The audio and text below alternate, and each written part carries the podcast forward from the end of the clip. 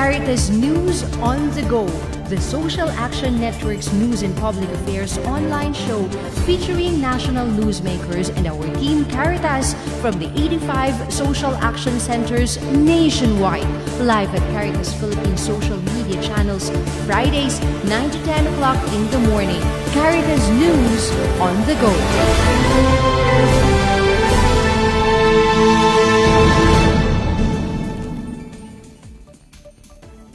Isang napakagandang umaga po sa inyong lahat. Welcome dito sa another episode natin ng Caritas News on the Go. Ako po si Jean Ray Henderson at kasama natin ngayon, pauna sa ating mga pag-uusapan ngayong araw, walang iba kundi ang Social Action Center Director ng Team Caritas Libmanan, Father Nong Castaneda.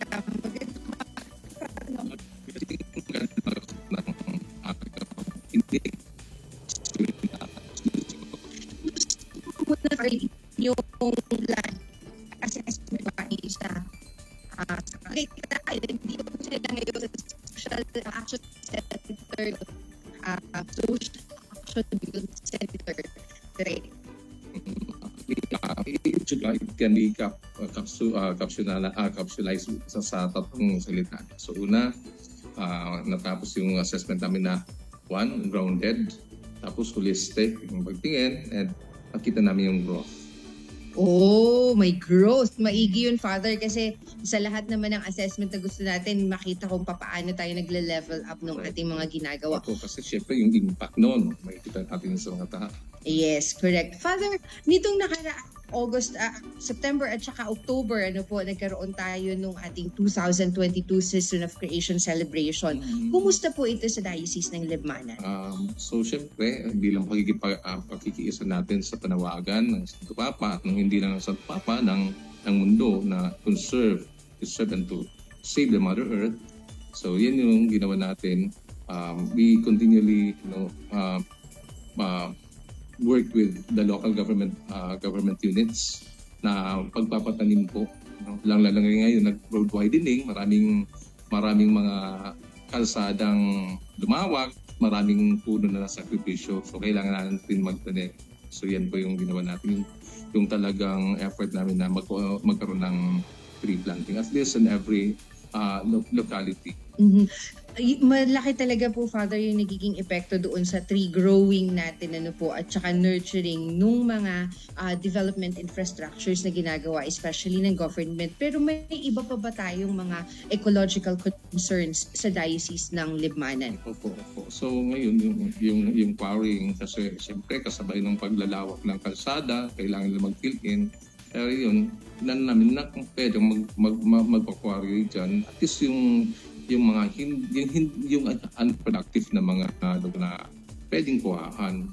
So, we really protest against squaring. Ano lang lang yung mga um, mga mga lugar na kung saan productive at talagang nagbibigay ng ng ng pagkain para sa mga Mm, correct. Kasi food security din naman yung kinakailangan nating bigyan ng emphasis. Ano?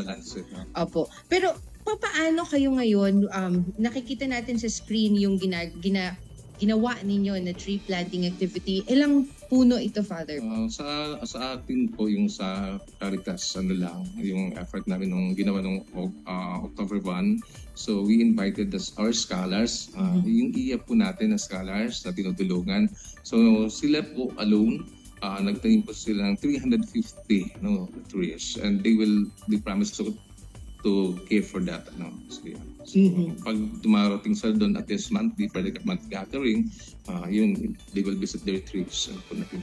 Opo. Father, nabanggit po ninyo yung EAP, Educational Assistance Program natin. Ilang scholars kayo po meron? Uh, sa, dapat po 50 pero ngayon po meron lang tayong 30 kasi dapat mula doon sa families na pinifed natin galing doon. Pero uh, aside from that 36, meron din po tayong mga local scholars and yung iba galing po sa ibang mga mga funding supporters natin. Okay. And kumusta yung ating mga scholars, Father? Kasi I remember, nitong mga nakaraang araw, may mga nagtatanong sa atin, ano po, gaano ano daw kayong kaibahan ng scholarship program na binibigay ng um, Caritas Philippines at ng ating mga social action centers sabi natin, di ba, para ito sa mga academically challenged um, students, may pagbabago ba, Father, base doon po sa inyong evaluation? May pagbabago ba doon sa pagiging academically challenged nila when they started their school, tapos sa ngayon?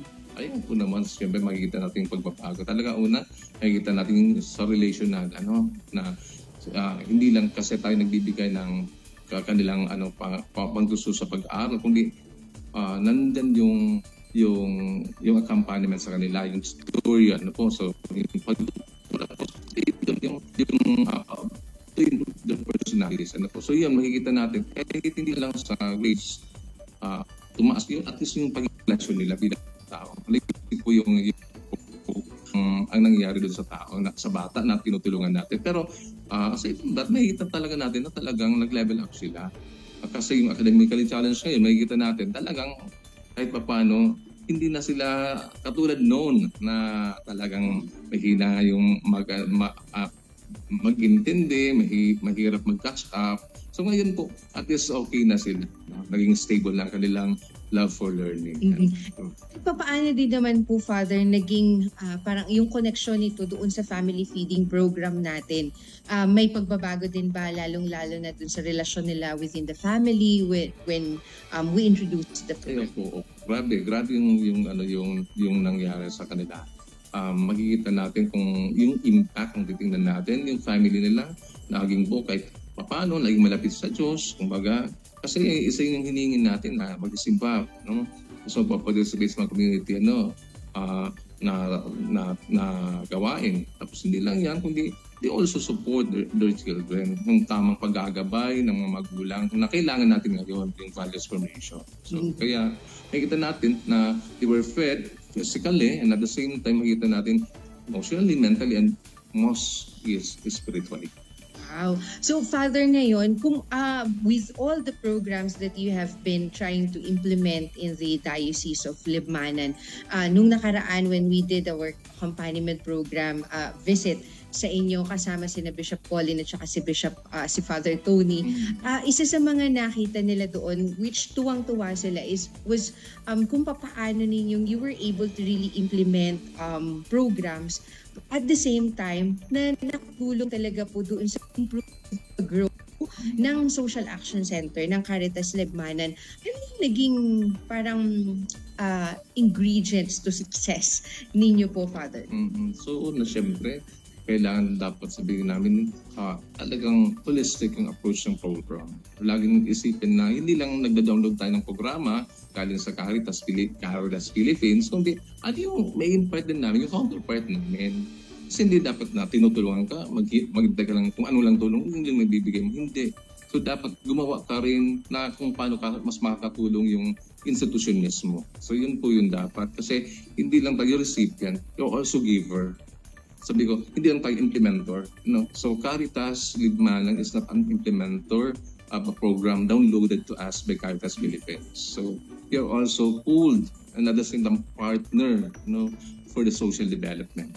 Ay, and kumusta po yung um, support sa inyo? We know na um, comparatively speaking sa lahat ng dioceses po sa Bicol region, ang Libmanan ng pinakabata. Ah, kumusta yung naging support din po sa inyo ni Bishop um, Rojas doon sa paglakad ng Caritas Libmanan? No, actually, the bishop is very supportive to us kasi yung mga initiative na yung una yung tiwala. Kasi syempre alam niya. So dapat mag, ah, gumawa kami ng programa ayon sa synod. And kung ganyan ang programa namin na in response to the synod so lang lang ngayon we are we we aim towards synodal church ano po. So dapat responsive doon. So pag nakikita ni bishop so wala naman siyang choice kung i-approve yun. Kasi alam naman natin na dapat diyan yung simbahan nakikita, hindi lang po sa mga sakramentong ginagawa natin, kundi lalo-lalo na kung paano i-refresh natin yung body of Christ sa paglilingkod sa mga maralita. Mhm. At eto, Father, yung, nagkaroon ba kayo ng parang um, challenge or difficulty in terms of uh, standing on your ground pagkatapos against or um, in relation doon po sa mga uh, ginagawa din or mga palakad policies, for example, ng government, lalong-lalo na po sa, uh, sa libmanan? Ay, of course. So, hindi naman natin yan maka, makakailan talagang ganyan. So, uh, pag nagpupush tayo lang, lalo na good governance, di ba? Talagang may masasagasaan tayo. Pero ngayon, ang ginagawa naming uh, proseso ngayon, we, friend them we lobby, we influence, we influence them. Kaya ang ginawa namin ngayon, so kasi bago ngayon ang setup ngayon ng Sangguniang Bayan, di ba? Mm. Kasi katapos ng election, ang ginawa namin, lahat kami accredited sa lahat ng mga munisipyo na sakop ng aming diocese. So para at least may ano kami may legal uh, personality na pwedeng mag-lobby, mag-influence for a better ano LGU uh, implementation ng mga programs. Wow, yun yung tinatawag natin na principled cooperation uh, sa buong social action network. Father, alam ko na bibiyahe pa kayo pauwi ng Libmanan from Tagaytay. So, papakawalan na kita. Pero ano muna po yung mensahe mo para sa inyong mga uh, sa inyong constituents sa Diocese of Libmanan? Uh, so, sa mga mga lay faithful ng Diocese of Libmanan. So, ang ating pong pangarap kasama ng Universal Church towards the Synodal Church. Pero paano po natin ito magagawa? Paano natin ito mararating? So kailangan po yung union, pagipa, pagika, mga partisipasyon at yung mission. Lahat po tayo ay may tungkulin na gampanan ito. Uh, ang simbahan ay buhay hindi lang po dahil may liturhiya, may sakramentong ginagawa, kundi lalong-lalo na kung paano natin isinasabuhay ang salita ng Diyos, ang Ebanghelyo, lang na sa paglingkod sa mga taong uh, least, the lost, and the last. So sana uh, patuloy tayong magtulungan para ang ating lokal na simbahan ay patulong, patuloy na lumago sa pananampalataya hanggang pangyari ang kalwalatian ng Panginoon sa Maraming maraming salamat po. Nakasama natin Father Romulo Castaneda ng Caritas Libmanan. Nagbabalik po, magbabalik po ang Caritas News on the go. Salamat po.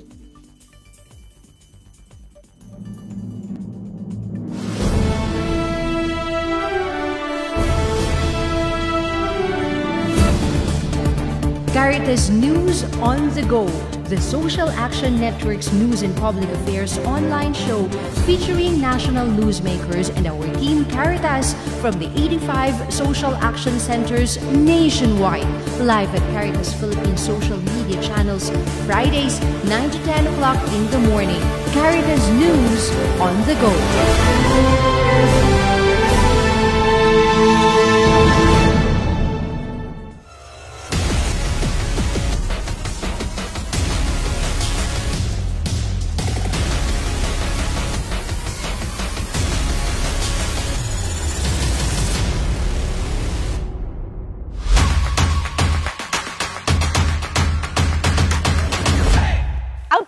Pilipinas ay isa sa mga bansang nakakaranas ng iba't ibang kalamidad. Sa loob ng isang taon ay meron tayong humigit kumulang sa dalawampung bagyo na dumadaan sa ating bansa. Madalas ding mayroong pagguho ng lupa, malawakang baha, lindol, sunog at iba pa. Sa kasalukuyan ay mas pinalala pa ito dahil sa pandemya. Isa sa mga gawain ng Caritas Philippines ay ang pangunahan ang pagtugon ng mga pangangailangan ng naapektuhang kalamidad ng iba't ibang humanitarian crisis. Ang Caritas ay nagbibigay ayuda sa pamamagitan ng emergency relief assistance. Bukod sa emergency relief, nagbibigay rin tayo ng ayuda para sa early recovery ng mga komunidad na naapektuhan tulad ng pagbibigay ng pabahay at kabuhayan, kasama din dito ang iba't ibang capacity building and community organizing upang maihanda ang mga diocese at komunidad. Tayong lahat ay magkaisa, mag-alay kapwa para sa alay sa katugunan sa kalamidad.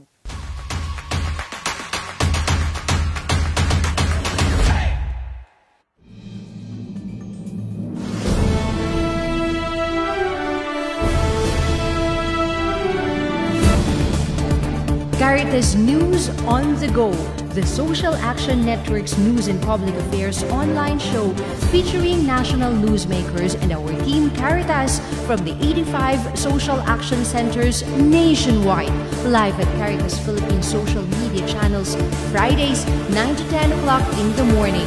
Caritas News on the Go.「.」.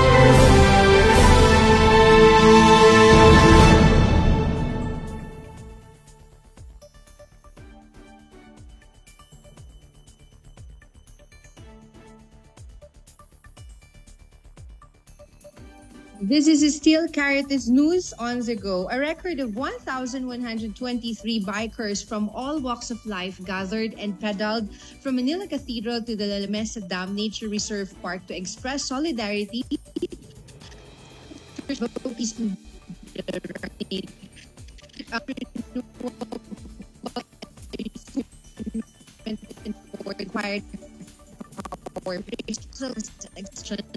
and approval practice of a which includes establishment of more bike lanes, especially in Shomla. One for you to studied national environment and natural resources emergency response situations and the government we would like you military I used to see some of is of beaches. We also would like coffee and visual ride for news right present. Asa na si Bishop? Ayun! Si Bishop asa na? Bishop Oka!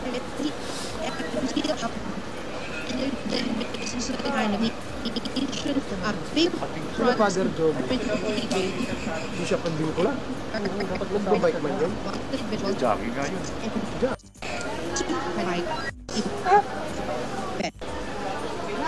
different groups which join the event to divide our citizens the video.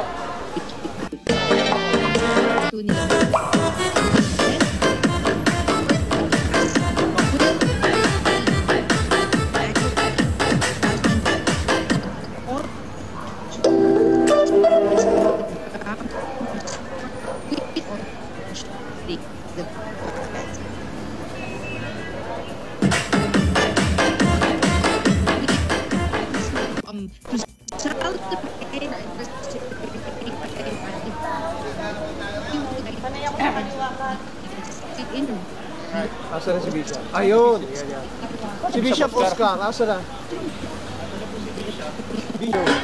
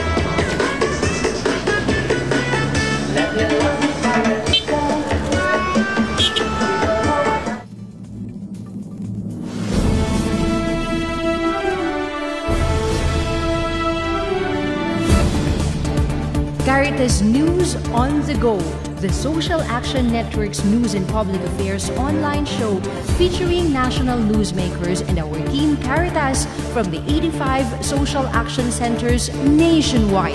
Live at Caritas Philippines social media channels Fridays 9 to 10 o'clock in the morning. Caritas News on the go.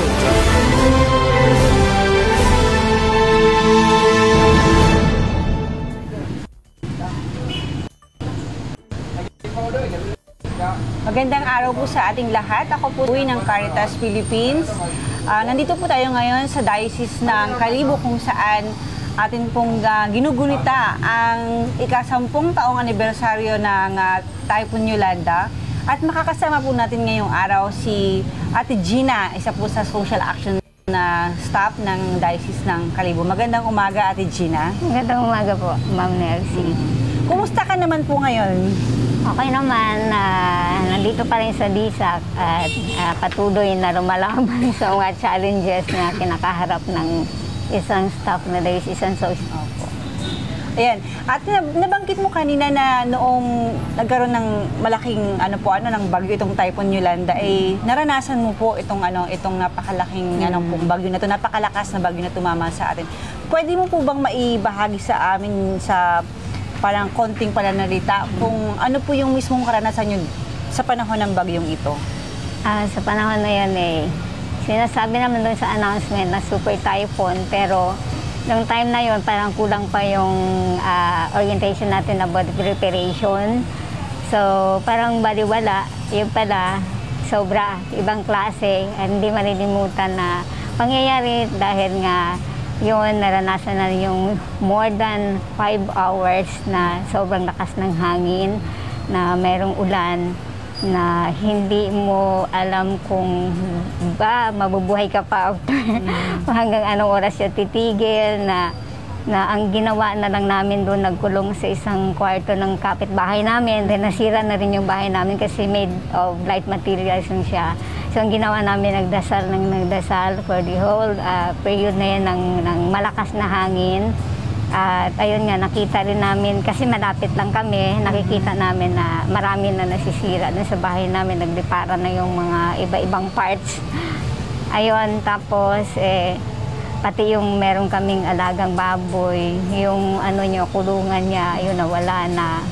Eh, pero nakasurvive yung mga baboy. Ah, yun ang ano ko, yung naranasan ko. Nakikita ko kasi yung kahit na yung ano yung paso ng mga halaman namin gumugulong po ma'am Sobrang lakas po Oo, talaga, sobrang lakas opo. nakita namin yung gumugulong tapos lahat ng tanim pagkatapos ng bagyo maliwanag na maliwanag dahil nawala lahat yung mga dahon ayun Opo. parang hindi mo maisip kung paano na ano na bakit ganito talaga ah, lahat na ng ng ano ng kahoy nasa baba na Okay. ayun kasi yung lugar lang naman namin marami namang mga bahay at halos lahat ng mga bahay ma'am kahit yung mga concrete doon sa barangay namin na kahit yung mga concrete na bahay, walang parang walang natirang bahay na merong walang sira kahit kunti doon sa atip. Lahat po may sira Oo, lahat. talaga. At saka karamihan ng mga bahay na nasira doon yung atip talaga. Kaya pagkatapos ng bagyo, naghanap pa ng mga yero yung mga tao. O, yung iba hindi na nakita kasi wala naman, hindi mo naman alam kung kanino na yun, ganon. Opo. Ate, dun sa karanasan mo na yan, di ba, bagaman at napakahirap, ah, nagawa nyo pa rin po na tumulong, di ba, sa panahon ng kalamidad na makapag-volunteer sa simbahan Oo. para po sa relief operation. Ano po yung nagtulak sa inyo na bagaman kayo mismo ay biktima nung, ano, nung kalamidad ay tumulong pa rin po kayo sa mga relief operation ng simbahan? Kasi before pa po yung Typhoon Yolanda, nasa simbahan na po ako. Bali, na, nandun na po sa akin yung trabaho ko sa tao kahit na iwanan ko yung ano amin yung pamilya pag pag kinakailangan. Kasi ah, yung yung coordinator namin sa BC ng time na yun nagsabi sa akin na tulungan natin si Father Yuri kasi nga walang walang personnel yung DISAC at kailangan sinabi sa kanya ni Father Yudi na kailangan kong tulong nyo. Kaya inano din, dinala din kami. So, alam ko na pagtrabaho kasi ma'am sa simbahan, kasi mula nung high school ako, nasa simbahan na ako. So, kahit na sinisingit ko yung time ko, kahit nag-aaral pa lang ako hanggang sa ano eh, sinisingit ko yung time pag talagang merong trabaho sa simbahan, doon ako sa simbahan. Kaya ayun, nag-volunteer ako na na tumulong dun sa relief operation kasi ang dami nang ang dumating na mga items na ano. Then nag-ano kami na habang nag-distribute ay dito lang kami kay ginagawa namin yung yung bang sa distribution na yon mag mag-ano ka magpapak ka, magtatali ka ng kaldero, Bigas, mga kaldero. malong, um, ng kulambu, mga kumot. Kami po yung magbibilang ka, tali mo, kahit na yung pagkarga sa sasakyan, ginagawa namin. I-deliver sa parokya. Pagdating doon sa distribution, kami pa rin ang ano, distribute doon. Tapos, minsan uwi kami sa amin, gabing-gabi na po. Nahirapan kami kung saan kami sasakay kasi gabi na kami makabalik from the Paris na inaano namin na dinala namin ng mga relief goods. Oh. Ayun. Tapos nang hirap, ang hirap pala pag ano, pag ganun ho, yung ano. Mapa, napapagod ka po sa trabaho pero mas nakakapagod po yung mga tao. Opo, yung makita Oo. niyo yung mga tao na Mm. talagang nahihirapan. Nakakapagod na, nahihirapan. At nakakapagod po yung mga tao na sa feeling po na yung hindi kasali sa listahan Mm. na nakikiusap, Mm. na tulungan din sila Opo. kasi hindi sila kasali dun sa list na yun po ang nakakapagod. Kasi hindi mo alam ano ibibigay mo Opo. kasi wala siya. Opo. 'Di ba? Wala wala siya doon sa listahan. So yun po yung mga hamon talaga na Oo. parang kinaharap nyo nung panahon ng Mm. pag-relief operation, Oo, kasi ganyan. kasi alam namin na talagang wala, talagang Opo. ano, kaya lang ah, yun nga, ay hindi lang namin alam kung bakit hindi nakasali, mga Opo. ganun. Malaman mo na walang-wala talaga. Doon po atis mga lesson doon na nakuha mo doon sa pagtulong sa ano sa karanasan mo sa pagtulong sa panahon ng Yolanda.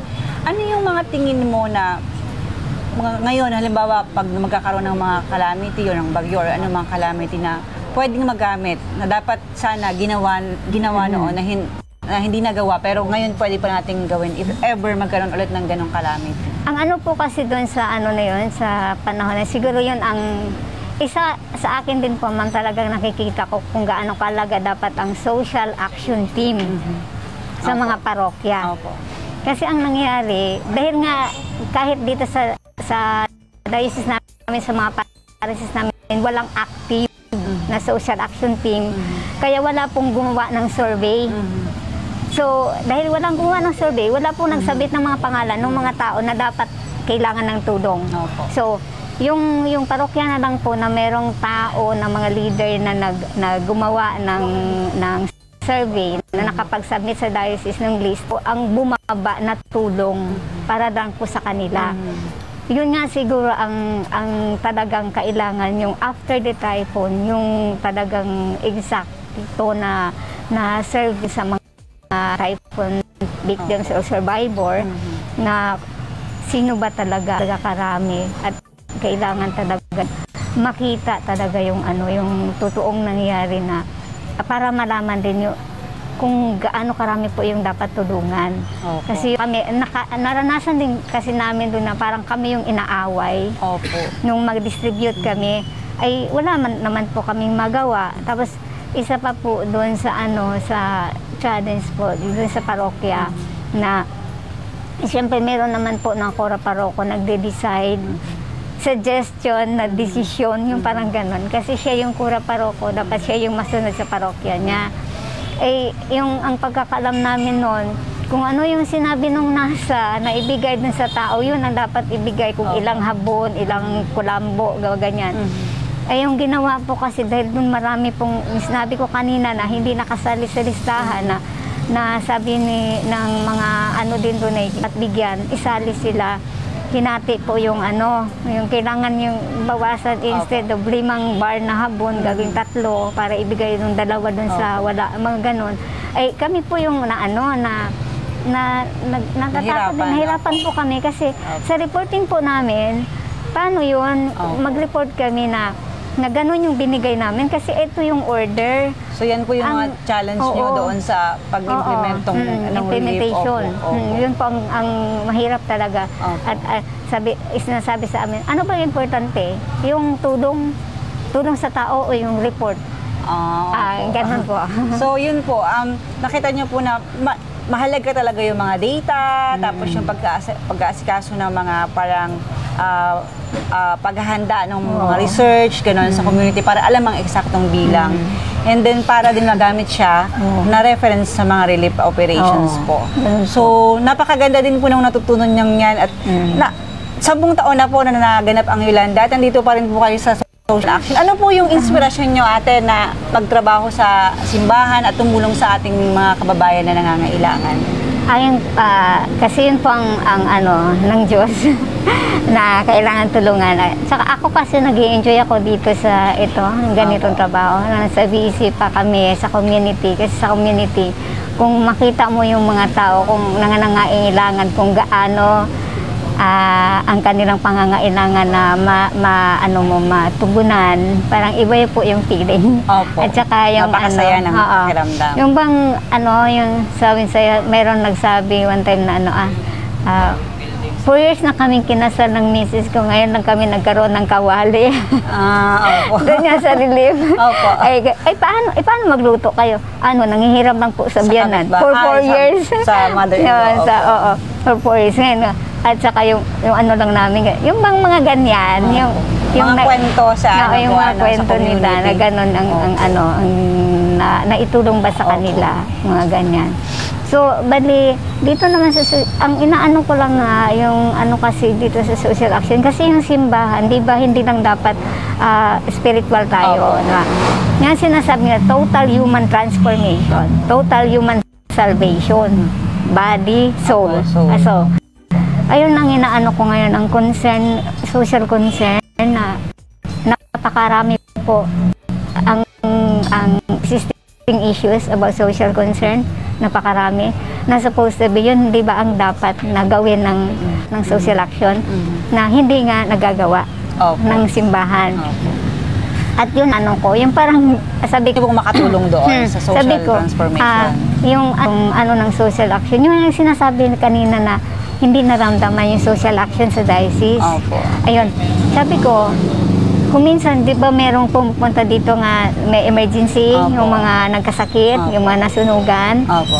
wala po kaming ready na Funds. Opo. para doon. Opo. Kaya sabi, kaya ang ano po talaga si Father Yuri Kawawa, personal po na Opo. pera niya. Kalimitan po talaga ganun yung mga personal. ano pa na social Ay, action yun, director. yun po ma'am ang lagi kong iniisip kung paano ang magkaroon ng social action na talagang social action na totoo. Opo. Na kasi pag umakyat yung tao, dapat meron kang Makakapagbigay po ng maibigay. tulong. Oo, kasi yun nga ang trabaho natin. Opo.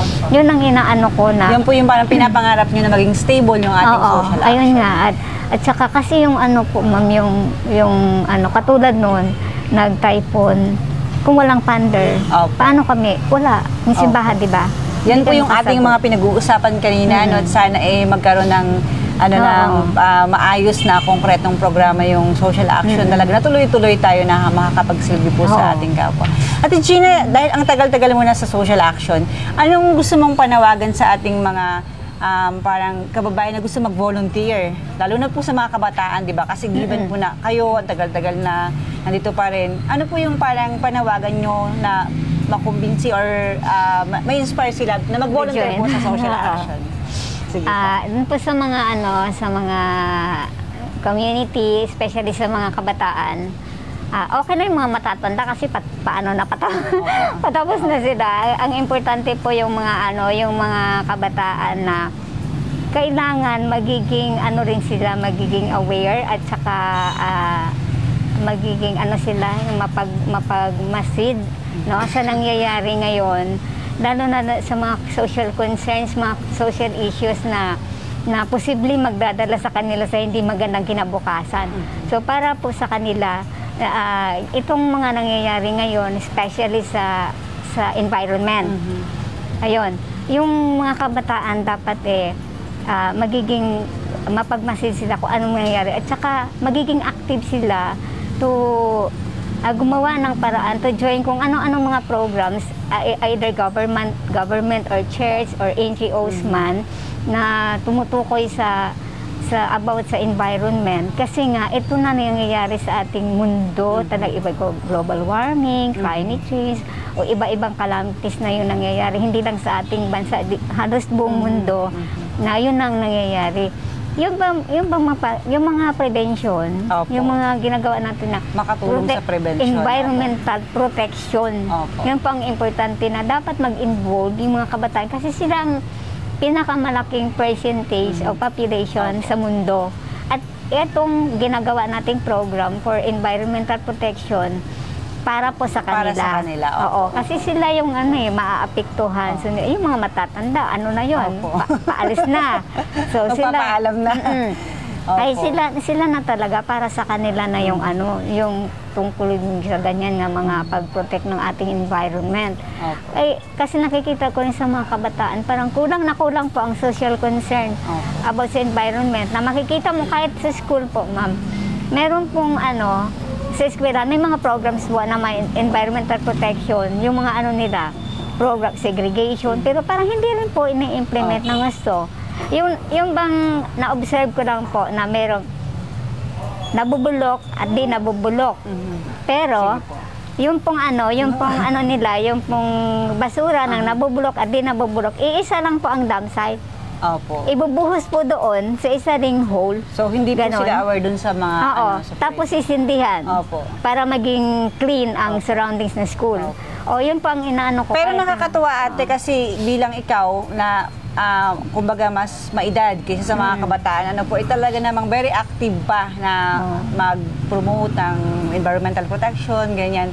So napakaganda po at inspiring yung ano yung sinabi mo kanina na sana ay makatulong yung mga kabataan Mm. na ano na um, sila ay tumulong din dun sa pag-prevent nito pong Oo. ano ah, global warming at para maiwasan natin yung malalaking bagyo na darating pa. So, maraming pong salamat ate sa pagbabahagi mo sa ano sa ating programa sa Caritas News on the Go na ah, bilang pag-alala natin na ikasampung anniversary anniversary po ng Hayan or ng Gilanda, um, malaki pong tulong sa ating mga ah, kababayan na gunitain at para maiwasan yung ganito pong mga ano, yung ganitong sitwasyon sa mga susunod na panahon. So maraming salamat at ito ang Caritas News on the Go.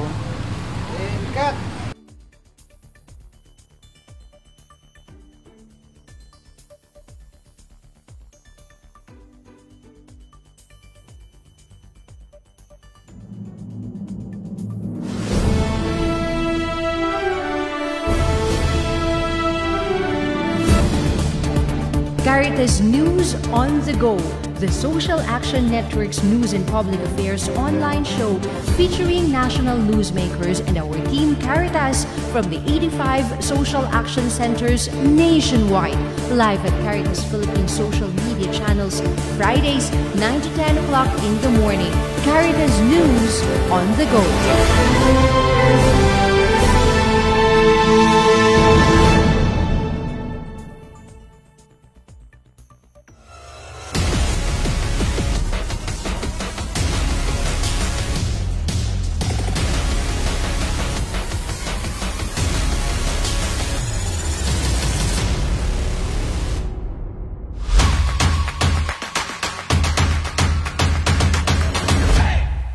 Ang Alay Kapwa para sa Katarungan at Kapayapaan ay ang kabuuan at layunin ng Episcopal Commission on Social Action, Justice and Peace. Ang layunin at ng katarungan at kapayapaan ay tanggalin ang di makatarungang istruktura sa lipunan nakikita natin sa pamagitan ng paglabag sa dangal at karapatan ng mamamayan at kalikasan na nagdudulot ng kahirapan at paghihirap ng mga tao at nagpapatuloy ng di pagkapantay-pantay sa lipunan, kapangyarihan, pamahalaan at pakitungo sa kapwa.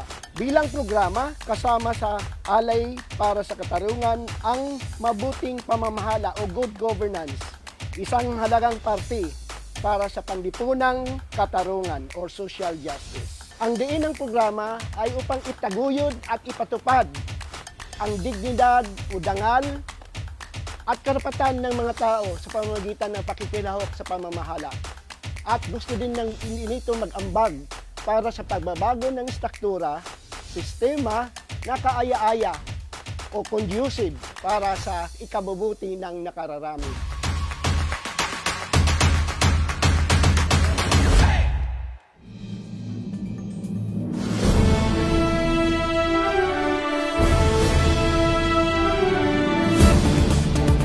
Caritas News on the Go, the Social Action Network's news and public affairs online show featuring national newsmakers and our team Caritas from the 85 social action centers nationwide. Live at Caritas Philippines social media channels, Fridays 9 to 10 o'clock in the morning. Caritas News on the Go.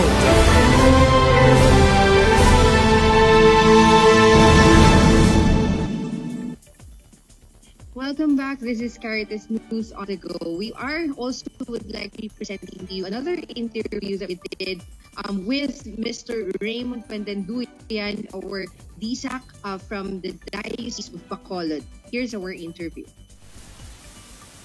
Isang magandang umaga po sa inyong lahat. Live pa din tayo dito sa ating ba, um, Tagaytay Center. Ano bang tawag natin dito ngayon? Nasa harap tayo po ng building ng Caritas Philippines Studio. Ayan. Nakakatuwa. Pero hindi tungkol po sa studio ang ating pag-uusapan, kundi tungkol sa diocese pa din ng Bacolod. Magandang umaga. Kasama po natin ngayon walang iba, isa sa mga program officers sa Diocese of Bacolod, Kuya Raymond Pandanduyan. Yes, natamaan ko. Kuya Raymond, kumusta po? Good morning. Good morning, Jing. Uh, good morning sa mga, mga televiewers natin. Yes, Kuya Raymond. Una, kumusta muna yung mga masahista natin sa diocese? Patuloy po yung uh, services ng mga community health worker natin sa Diocese of Bacolod, uh, will in fact, and even kan kanilang training, no, naka-level up na rin uh, by this year. No, para mas pa, mapaganda at mabuti yung serbisyo na maibigay natin sa ating mga community, especially sa mga um, mga uh, poor. Mm-hmm. Nung mga kasama, kasama, kasama natin, natin doon, nangangailangan talaga no, ng alternative healthcare services. Yes, correct. And speaking of alternative healthcare services, ang alam ko, balita ko kuya, medyo nag, may nagpasample sa inyo ng acupuncture dito. Mm-hmm. Okay. Nung ngayon na nandito kayo sa Tagaytay. Yes, uh, actually, uh, sana uh, magdadala kami ng mga needle for oh. ear acupuncture. Kaya lang, medyo naalangan kami for sa airport ano mm. but uh, anyway si nakita naman din si sister sister si uh, nung sa Sambuanga okay. asa, or saan ba yan sister coming Talibon. from Talibon Talibon yes mm-hmm. at may dala siya pero para magnetic siya pero oh. nagpa-sample na ako dito oh. nandito pa rin siya oh, it, it, kailan yan tatanggalin yes, pahayaan daw Hayaan until lang? matanggal ano oh.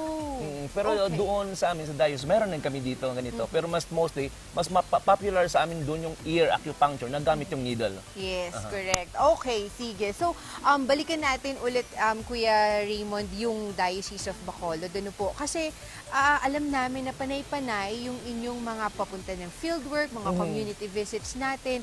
Nitong mga nakaraang buwan, especially when we are trying to complete also yung ating Typhoon Odette response, pagkatapos may iba't iba pa tayong mga program programa sa diocese, uh, gusto naming malaman ano sa mga pinuntahan mo, sa mga experiences mo ngayon, ano sa mga kwento na nakita mo, na nalaman mo, ang pinaka uh, meaningful sa iyo ngayon? Ah, yes.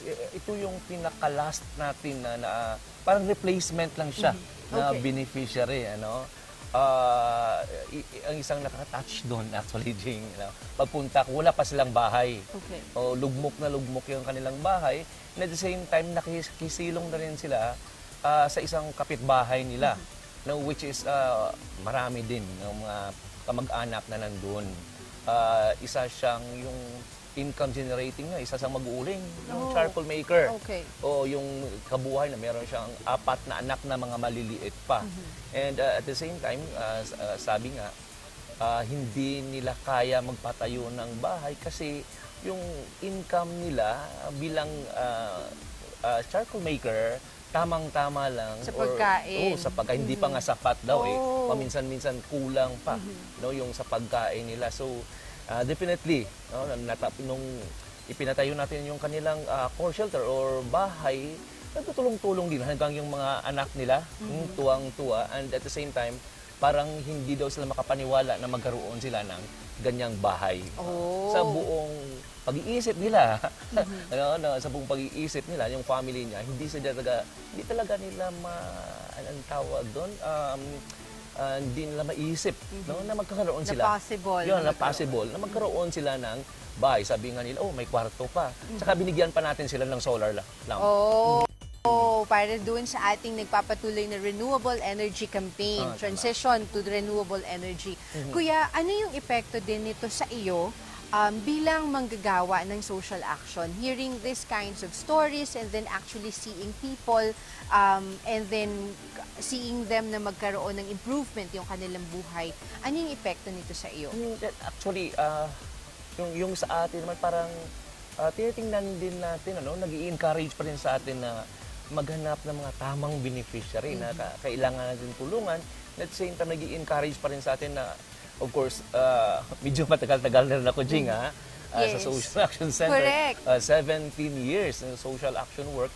ah, nagbibigay pa rin ng lakas sa atin. No? Ah, every time na makarinig tayo, kung makakita tayo ng mga beneficiaries na kakailangan ng tulong. Yes, correct. Salamat ng marami, Kuya, for providing us another parang inspiration ngayong araw dahil is, isa ito sa mga kinakailangan natin. Every day, meron tayong mga nababalitaan ng mga pangit na pangyayari and then of course, lalo na yung, nagkaka- yung um, recent na typhoon, si Carding, ano po, na medyo madami din yung nasa lanta. So, kumbaga, itong sources of inspiration natin galing din sa inyo, Mhm. sa mga social action centers natin at sa mga community ay talagang um, isang bahagi ng programa ng Social Action Network na hindi natin um, kumbaga ayaw nating mala. Kaya maraming maraming salamat Thank you, also Jane. for being a source of inspiration to the communities, lalong-lalo na dyan po sa Diocese of Bacolod. Nakasama po natin walang iba kundi si Kuya Raymond Pandan Yunan Pandanduyan. Pasensya na talaga, Kuya Ah. Raymond. ah, Pinapractice ko talaga to pero hindi ko makuha. Pero si Kuya Raymond Pandanduyan, nakasama po natin galing sa Team Caritas Bacolod. Magbabalik po ang Caritas News on the go. On the go.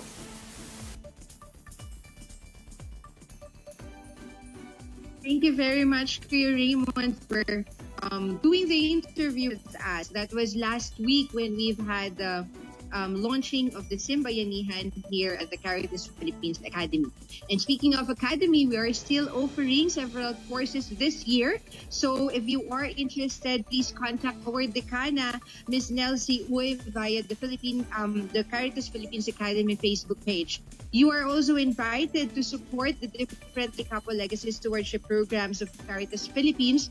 You can share your blessings through the different donation channels that we have on your screens. So again, thank you very much for watching. I am Jean Ray Henderson of Team Caritas Philippines, and this is Caritas News on the go.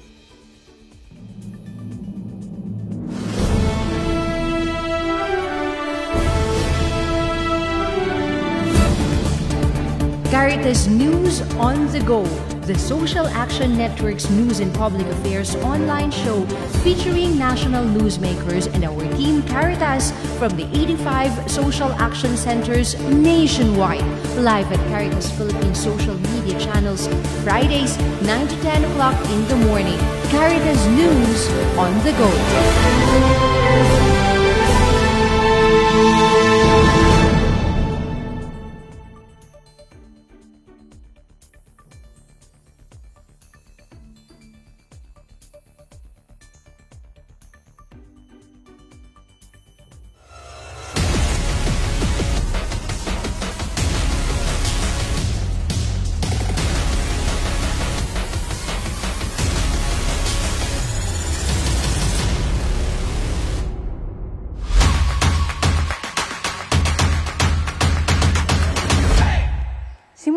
2016, mahigit limang daang social action workers na ang nabigyan ng Caritas Philippines Academy ng iba't ibang capacity development program. Katulong ang Development Academy of the Philippines at Future by Design Pilipinas. Nagawa natin ang 14-month certificate course na Lead to Heal Transformational Development Program. Sa pakikipag-partner natin sa Asian Social Institute, nagkaroon tayo ng masteral course on social services and development.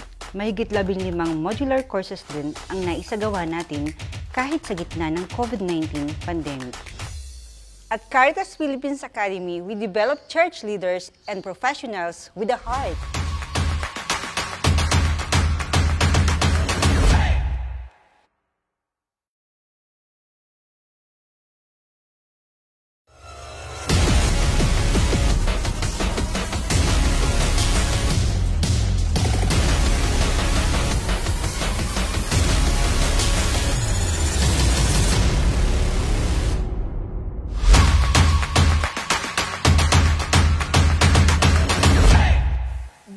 Mataas na antas ng kahirapan sa Pilipinas, malaki ang suliranin sa kakulangan sa sapat na pagkain at kawalan ng sustainableng hanap buhay.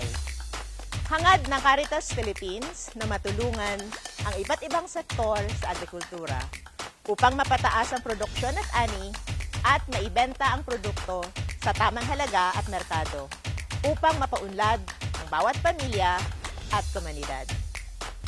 Halina at sama-sama tayong maging bahagi ng pag-aalay para sa kabuhayan ng lahat ng nangangailangan at nasa kahirapan. Sapat na pagkain para sa kalusugan ng lahat at mayamang bukas.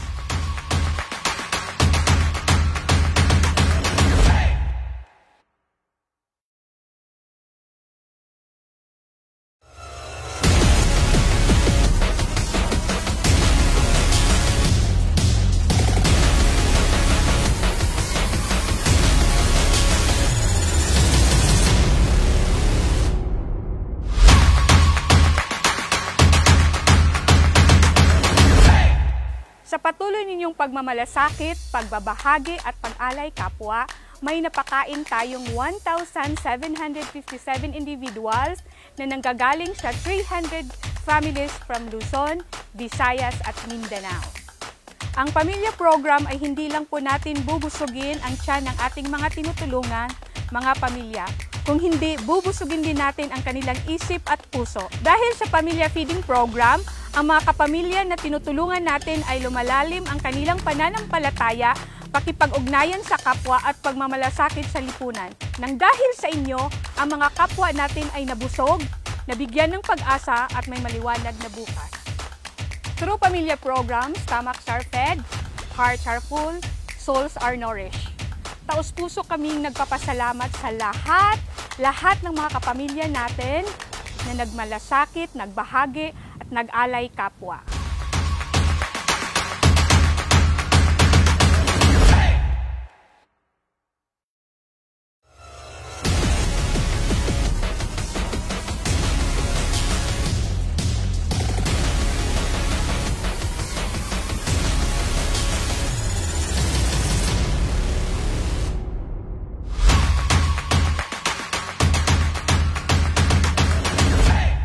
Bagyo, lindol, volcanic eruption, pagbaha, at iba pang mga delubyo at kalamidad.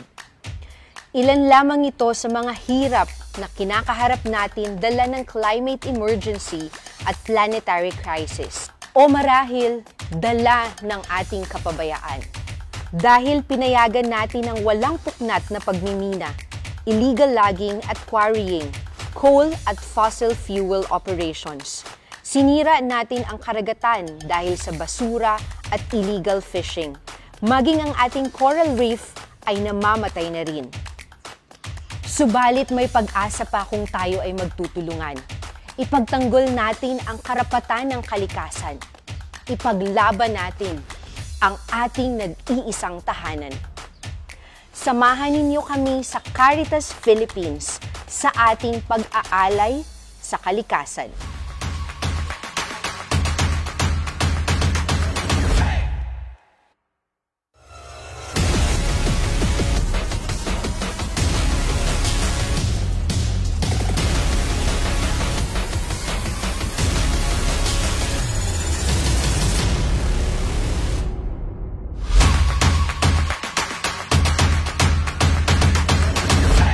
Pangarap ko po ang maging sundalo paglaki ko para matulungan ko po ang mga pamilya ko.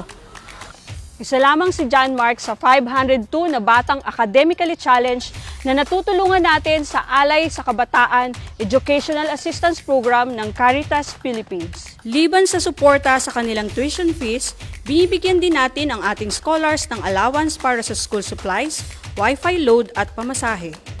Ngunit bakit nga ba kakaiba at natatangi ang ating Alay sa Kabataan program?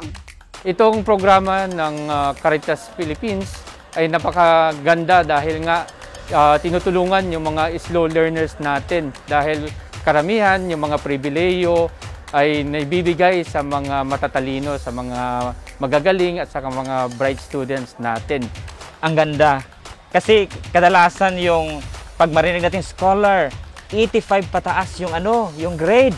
Pero dito sa program na Caritas Philippines, yung 80 below. Pangarap nating makapagtapos ang bawat batang Pilipino, kaya't ipagpatuloy natin ang ating pagmamalasakit, pagbabahagi at pag-aalay kapwa.